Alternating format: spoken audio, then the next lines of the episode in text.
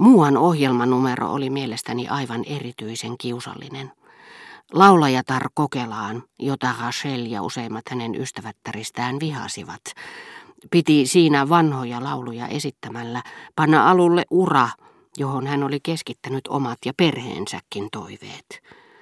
Tällä nuorella naisella oli liian tukeva, melkein naurettava takamus. Ja kaunis, mutta liian ohut ja lisäksi liikutuksen heikentämä ääni, joka muodosti mahtaville istumalihaksille yllättävän vastakohdan. Rachel oli sijoittanut katsomoon koko joukon ystäviä ja ystävättäriä, joiden oli määrä pilapuheillaan saada ujoksi tunnettu aloittelija menettämään itsehillintänsä ja hermojensa hallinta, jotta esityksestä tulisi fiasko ja teatterin johtaja kieltäytyisi tekemästä sopimusta. Tuskin oli naisparka avannut suunsa, kun jotkut vartavasten kutsutut katselijat rupesivat nauraen osoittelemaan toisilleen hänen selkäänsä. Pari naista, jotka olivat juonessa mukana, purskahtivat ääneen nauramaan, ja jokainen vähänkin korkeampi sävel vain lisäsi tahallista iloa, joka alkoi hipoa skandaalia. Naisparka, joka hikoili tuskasta ihomaalinsa alla, yritti ensin pitää puoliaan, mutta rupesi sitten luomaan katsojajoukkoon murheellisia, närkästyneitä, kauhistuneita katseita, jotka kohottivat hälyn huippuunsa. Jäljittelyvaisto sekä halu osoittautua rohkeaksi ja henkeväksi houkuttelivat leikkiin sieviä näyttelijättäriä, jotka eivät suunnitelmasta mitään etukäteen tienneet, mutta iskivät nyt toisille silmää ilkeästi kuin rikoskumppanit ainakin, ja kiemurtelivat naurusta ääneen pyrskähdellen, niin että ohjaaja käski laskea esiripun järjestyksessä toisen laulun jälkeen, vaikka niitä ohjelmassa vielä 5 olikin. Yritin olla ajattelematta tätä välikohtausta, niin kuin aikoinaan yritin unohtaa isoäitini kärsimykset, kun isoenoni häntä kiusatakseen juotti isoisälleni konjakkia, sillä ilkeydessä sinänsä on mielestäni jotakin aivan liian tuskallista. Mutta samoin kuin onnettomuuden herättämä säälikään ei ehkä aina osu kohdalleen, koska me luomme mielikuvituksessamme kokonaan uuden tuskan, johon onnettomuuden uhri ei ennätä paneutua, koska joutuu taistelemaan sitä vastaan. Ilkeyskään ei luultavasti herätä ilkeän sielussa sitä puhdasta ja hekumallista julmuutta, jota meidän on niin tuskallista kuvitella. Viha inspiroi häntä. Kiukku sytyttää hänessä kiihkon ja toimintatarmon, joista on ilo kaukana. Ilman sadismin apua niistä on vaikeaa nautintoa pusertaa. Ilkeä uskoo tuottavansa kärsimyksiä ilkeälle.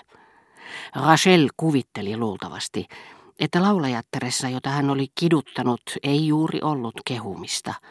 Että hän huutokonsertin järjestäessään kosti hyvän maun puolesta ja antoi näpäyksen huonolle toverille. Siitä huolimatta olin mieluummin puhumatta tästä välikohtauksesta, koska en kerran ollut uskaltanut, eikä minulla olisi ollut valtaakaan sitä estää. Liian kiusallista olisi ollut saada uhria puolustamalla aikaan vain se, että aloittelijan kiusaamisessa kunnostautuneita elähdyttävät tunteet olisivat ruvenneet muistuttamaan julmuuden nautintoja. Mutta varsinainen teatteriesitys kiinnosti minua aivan erityisistä syistä.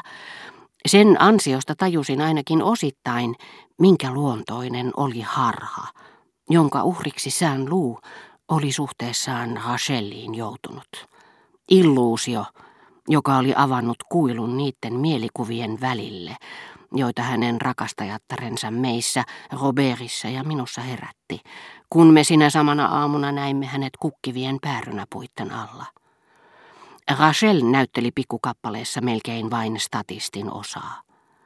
Mutta tästä kulmasta nähtynä hänestä tuli toinen nainen.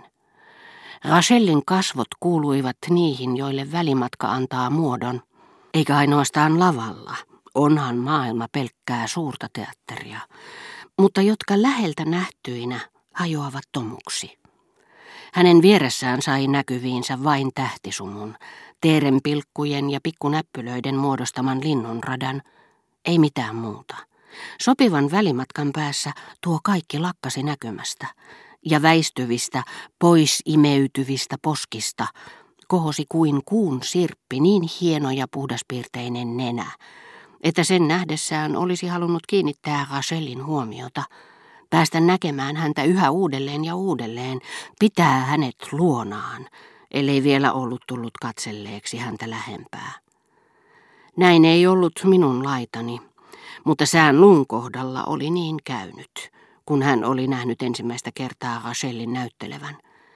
Silloin hän oli miettinyt, kuinka lähestyä tätä, tehdä tuttavuutta. Hänessä oli avautunut uusi ja ihmeellinen alue, se missä Rachel eli, säteilevä ja suloinen alue, mihin hänellä ei ollut pääsyä.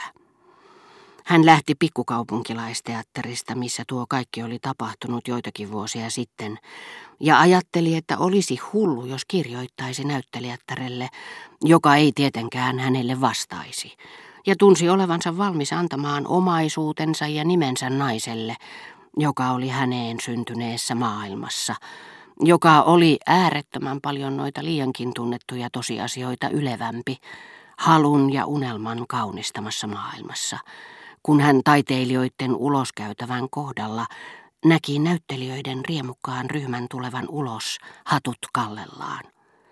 Joitakin nuoria miehiä, jotka tunsivat näyttelijöitä, oli siellä odottamassa. Ja koska inhimillisiä pelinappuloita on vähemmän kuin yhdistelmiä, jotka ne voivat muodostaa, katsomossa, mistä ei löydy yhtään sellaista henkilöä, jonka saattoi kuvitella siellä tapaavansa, istuu sitä vastoin joku, jota ei enää koskaan uskonut saavansa tilaisuutta tavata, ja joka on siellä niin sopivalla hetkellä, että sattuma vaikuttaa kohtalon sanelemalta.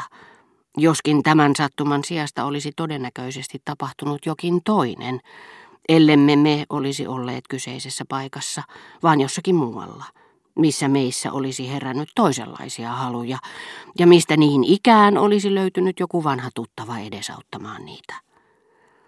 Unelmien maailman kultaiset portit olivat sulkeneet Rachelin sisäpuolelleen, ennen kuin sään luu näki hänen tulevan teatterista, niin että teerenpilkuilla ja näppylöillä ei ollut suurtakaan merkitystä. Eivät ne tosin häntä miellyttäneetkään, etenkään nyt kun hän ei enää ollut yksin, eikä niin ollen voinut esteettömästi unelmoida.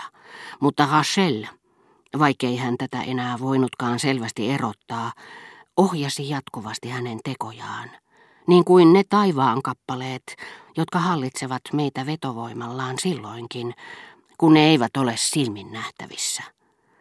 Ja rakkaus näyttelijättäreen, jonka hienoja piirteitä ei enää edes Robertin muistista löytynyt, johti siihen, että hän takertui ikivanhaan tuttavaan, joka sattui siellä olemaan, pyysi tätä esittelemään itsensä pisamaiselle ja piirteettömälle nuorelle naiselle, koska kerran kysymyksessä oli sama henkilö, ja päätti ottaa myöhemmin selvää siitä, kumpi noista kahdesta naisesta näyttelijätär itse asiassa oli. Rachelia odotettiin. Hän ei sillä kertaa ehtinyt edes puhua säänluun kanssa, joka vasta monta päivää myöhemmin sai hänet luopumaan tovereittensa seurasta ja pääsi vihdoinkin saatolle. Hän rakasti jo Rachelia.